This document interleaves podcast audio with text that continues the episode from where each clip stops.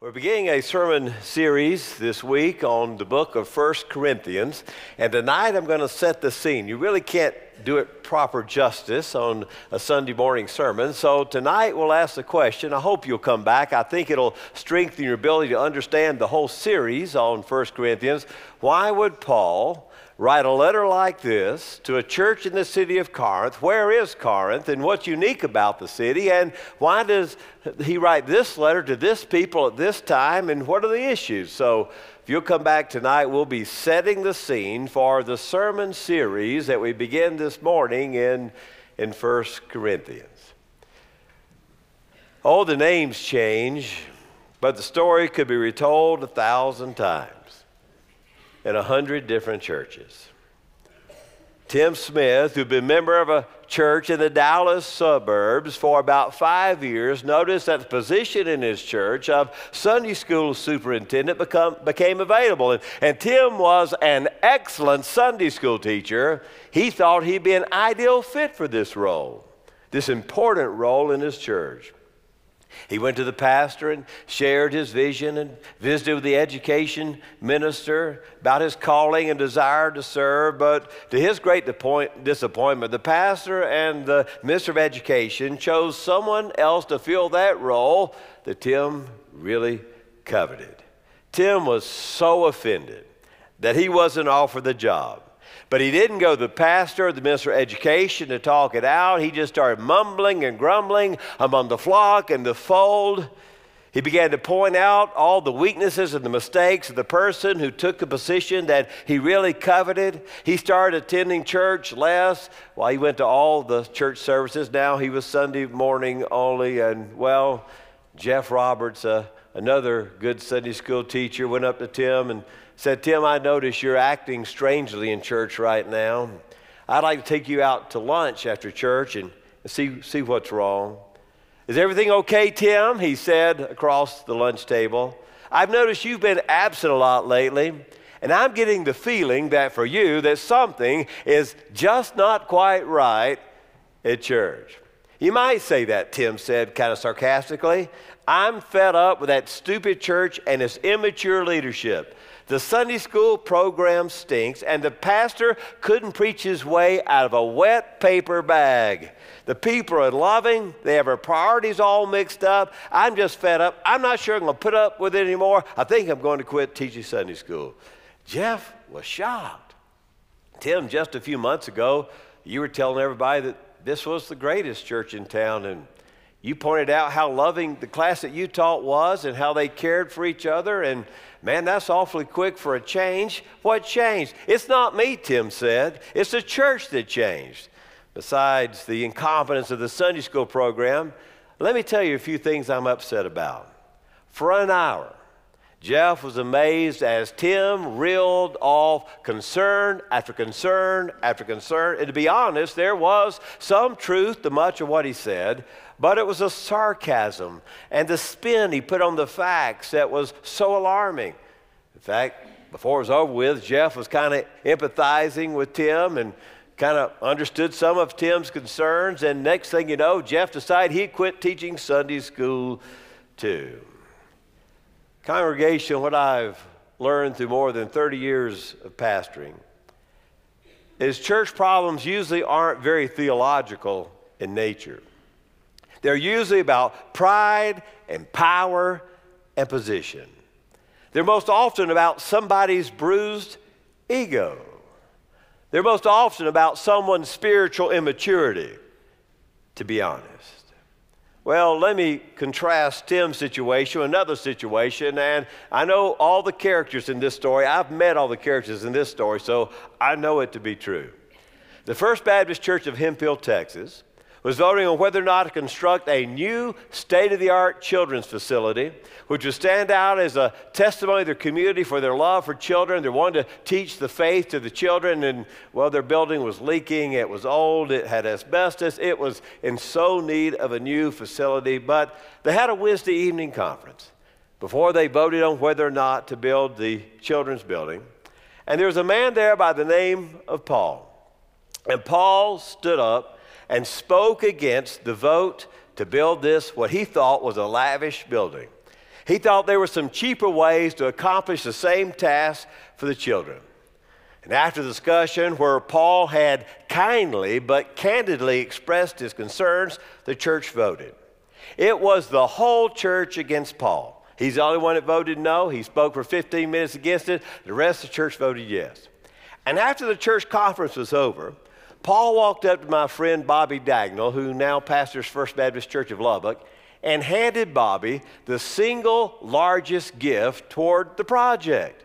And Bobby said, Paul, you've got me all confused. You just spent 15 minutes trying to convince us why we shouldn't do this, and we voted to do it anyway, and now you're giving us this large check. I thought you were against it. He said, I was. But then the body spoke, and I'm part of the body. So now I have to be for it. Here's my contribution. And Paul never said another negative word about the building.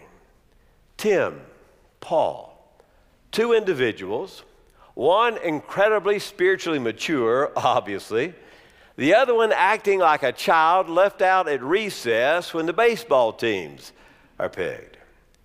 The Apostle Paul writes in the book of Philippians if there's any encouragement in Christ, if there's any consolation in love, if there's any fellowship of the Spirit, any affection and compassion, Make my joy complete by being like minded, maintain the same love, united in spirit, intent on one purpose.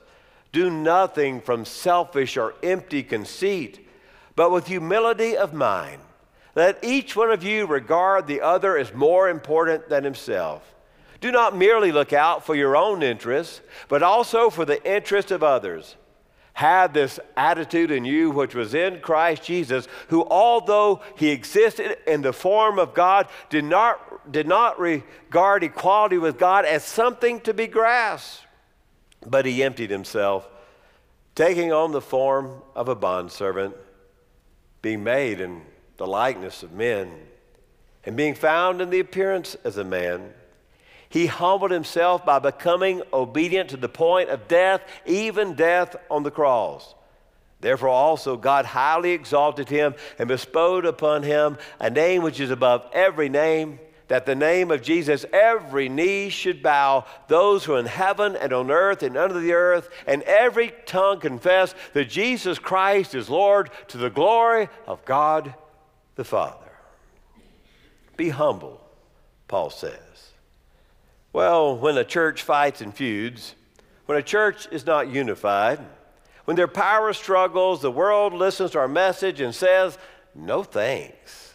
I can get that out here. But when a church is together, when the people work together and the church leaders see themselves as servants rather than power brokers or position seekers, the world hears a harmonious music and is divided in sound from the cacophony of noise in the broken world. There are Baptists, there are Methodists, there are Episcopalians, there's Presbyterians, there's a hundred kind of each of these. There are Lutherans, and there's Congregationists, there's Disciples of Christ, there's Church of Christ, there's Mennonites. There are actually uh, a hundred different kinds of Baptists, and new denominations spring up every single week. I can't imagine when we get to 1 Corinthians 11 when Christ took that bread in 1 Corinthians 11, he said, This is my body which is broken for you. It's hard to believe that in his wildest dreams that he ever saw the tragic splitting and brokenness of the church, his body. Now, there's no reason that everybody has to be a Christian in exactly the same way. There's plenty of room for differences. But if all the competing factions of Christendom were to give as much of themselves to the high calling of the holy hope within them, and not focus on the relative inconsequentialities that divide them, the church would look a lot more like the kingdom of God and less like the ungodly mess that we've created. Why is the church so discordant today?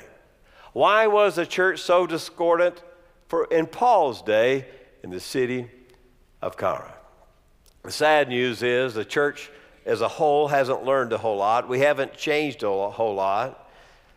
We, like they, get behind leaders. Leaders fight for power and position. And the churches, the world today, denominations, the world today, haven't changed a whole lot from Corinth and the first century. Well, look at 1 Corinthians chapter 1 and verse 10. Here we have the central theme or idea of this first sermon. That's what, what Paul says to the people in Corinth.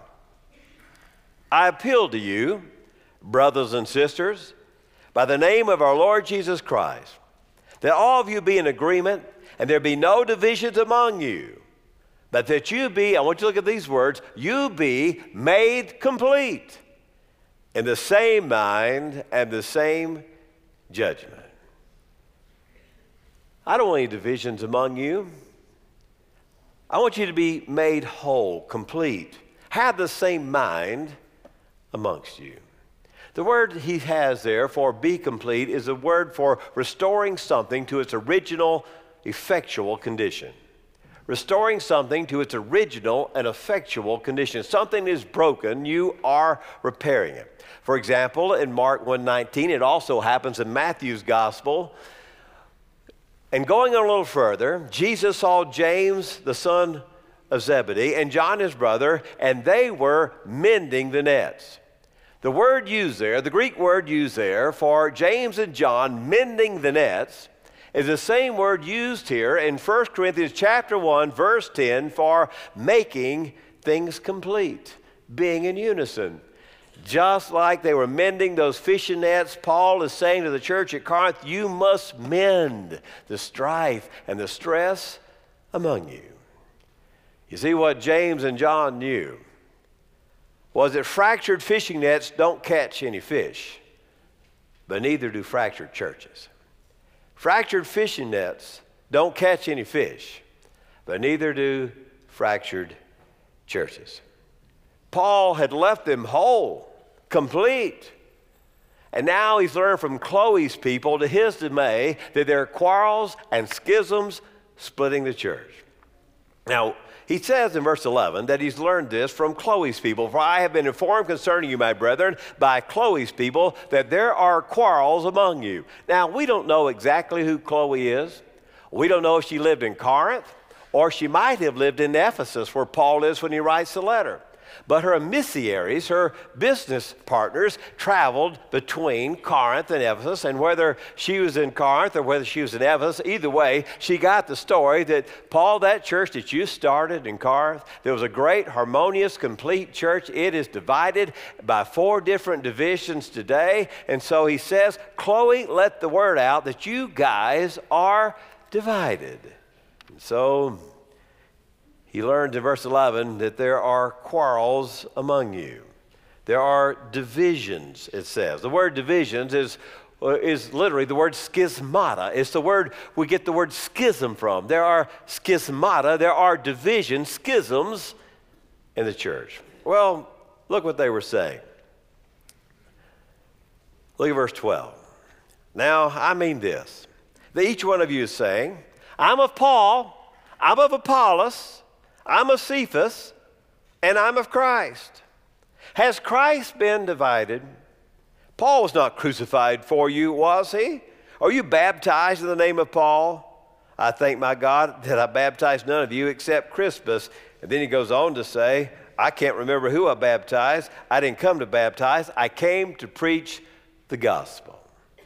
There were factions in this church based upon the leaders. There was the Paul group. Maybe this was the group that stood by Paul when he faced the opposition in Corinth. So they were the Paul group. He had started the church, and well, it's, it's natural that he would be a favorite. So there was the Paul group. And then there was the Apollos group. Now we know from the book of Acts that Apollos was an eloquent speaker, probably a better preacher than the Apostle Paul, not as theologically rich, but he was learning. And really, Paul didn't see him as a competitor. Paul saw him as a comrade in strengthening the church in Corinth. But some had said, well, Apollos preaches better than Paul, so I'm going to follow Paul, Apollos.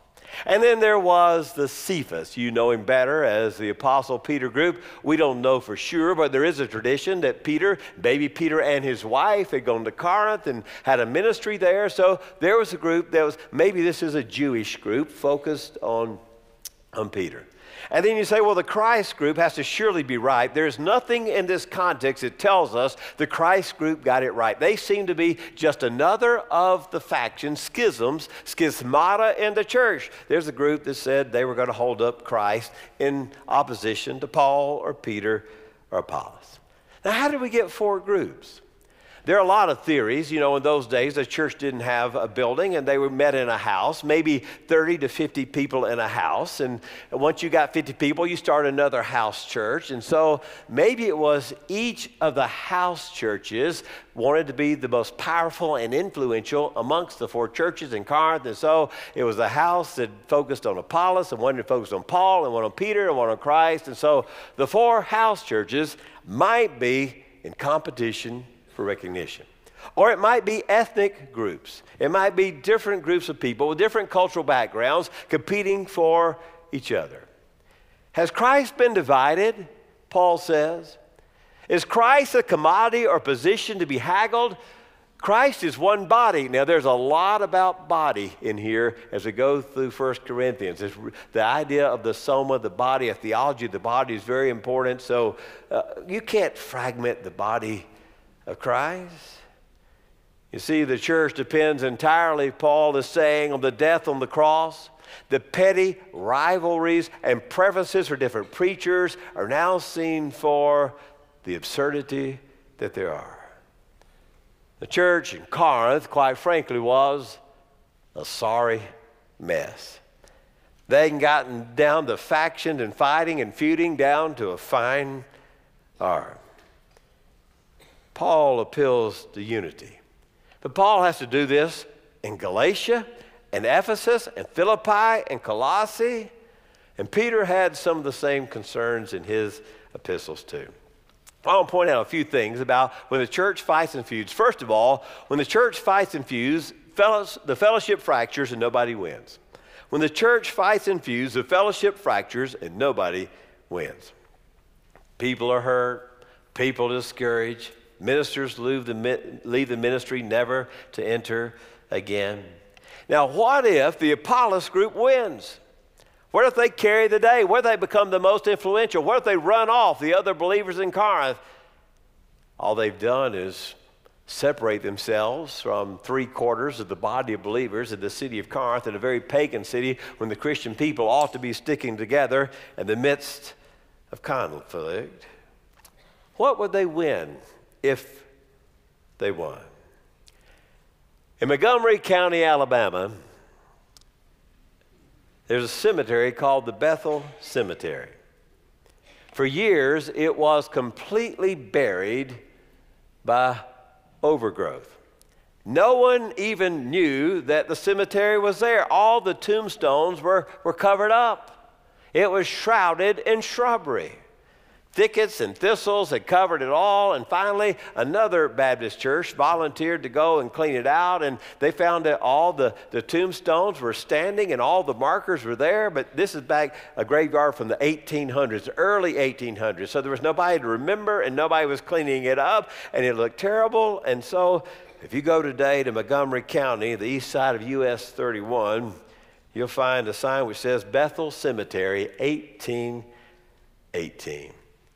If you look at the history, the cemetery, as is in the South in those days, was connected to a church.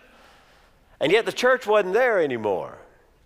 There was a church constituted, the Bethel Baptist Church, the same year that Alabama acquired statehood in 1819. At first, the church was thriving and doing well, but now it was shrouded in shrubbery and covered by camouflage. Nobody even knew the cemetery was there.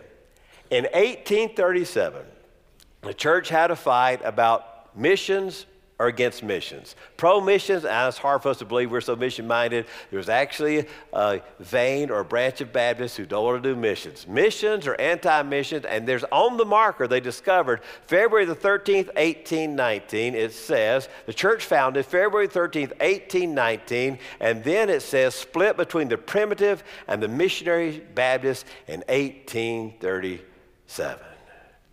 The building fell into disrepair. Somebody hauled off the boards, sold them off as scrap.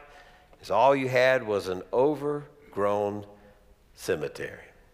Which, oddly enough, became kind of a haunting, foreboding shadow of the church itself. Dead because it fights. When the church fights and feuds, nobody wins. Secondly, the disharmony in the church is usually about the smallest things. Disharmony in church is usually about the smallest thing. The Harvard Institute of Religion says that 51% of congregations, this makes me so thankful for you, 51% of congregations will face a serious conflict every three years. 50, over half the churches in the last three years have faced a serious conflict or, or confrontation. Stop being fractured in fellowship and focus on the preaching of Christ Jesus, Paul says. Now, there's a lot of room. This is one of the beauties of being a Baptist. There's a lot of room in First Baptist Church for you to believe differently than the pastor does or any other staff member does. There are some essentials, some fundamentals of the faith we all must embrace to be in positions of leadership, but beyond that, most things are not worth the fight. I dare say in this room that all of us believe that Jesus Christ was born of a virgin. I doubt any of you would debate with me the fact that Jesus Christ lived a perfect and sinless life. I bet everybody in this room would say something really special happened on Calvary on that cross. There is some way in the mystery of God that Jesus died in our place, that we are cleansed by his blood, that he paid for our sins, that the wrath of God's been satisfied, and there is something God was active in the crucifixion of his son. I bet everybody in this room would agree with that. I, I really believe, even the miraculous, that all of us would say, we believe that he had a bodily resurrection.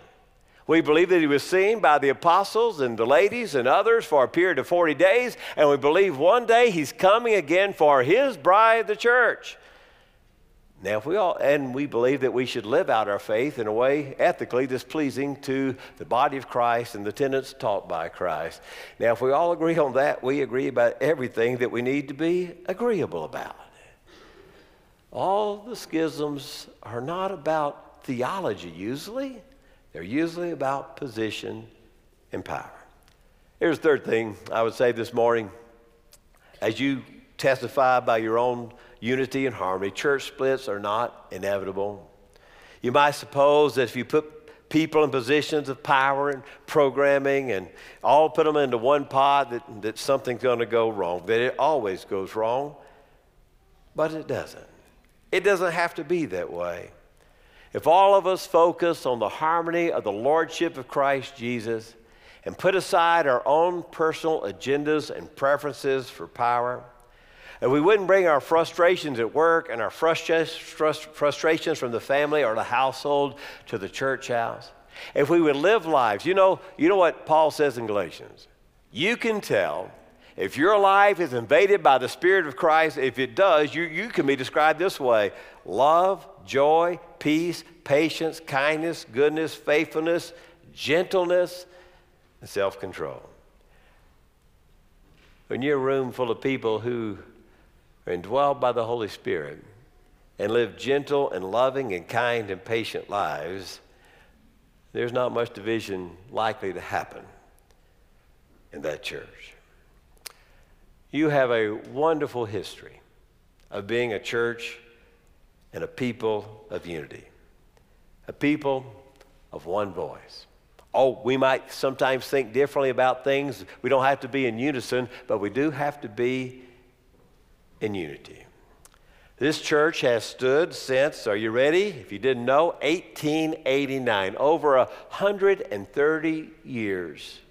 We have been leaders in this community, and we've said to the world the people of God can work together to fulfill the Great Commission in harmony, in love, and peace.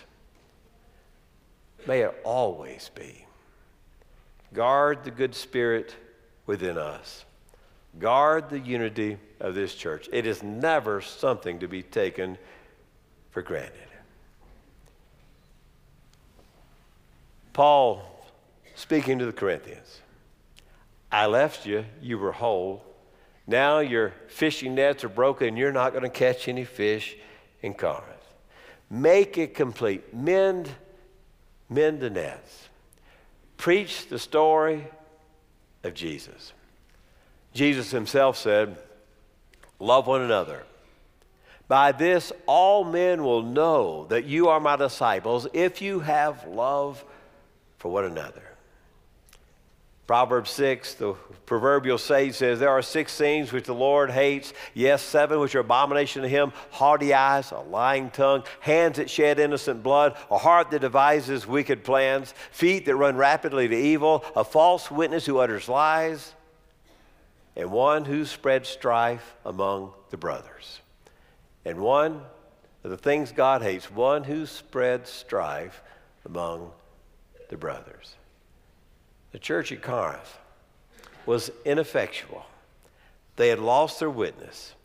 They were feuding and fighting over their favorite preacher, and they were not going to be effective. Thank you for being you. Let's pray. Oh God, may none of us have guilt on our hands for ever causing strife amongst the brethren.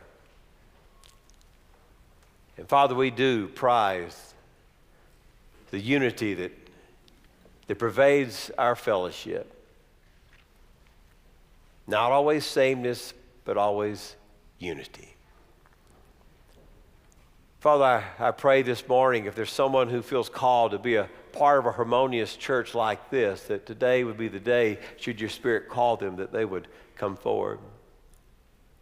Maybe there's someone else here this morning who has witnessed the love of this church family, and they'd say, I, I need a family. I need a father. I need a Savior, a brother in my Christ. And I confess him today as my crucified and resurrected brother. However, your Spirit would call us to respond, may we have the courage to do so. Amen.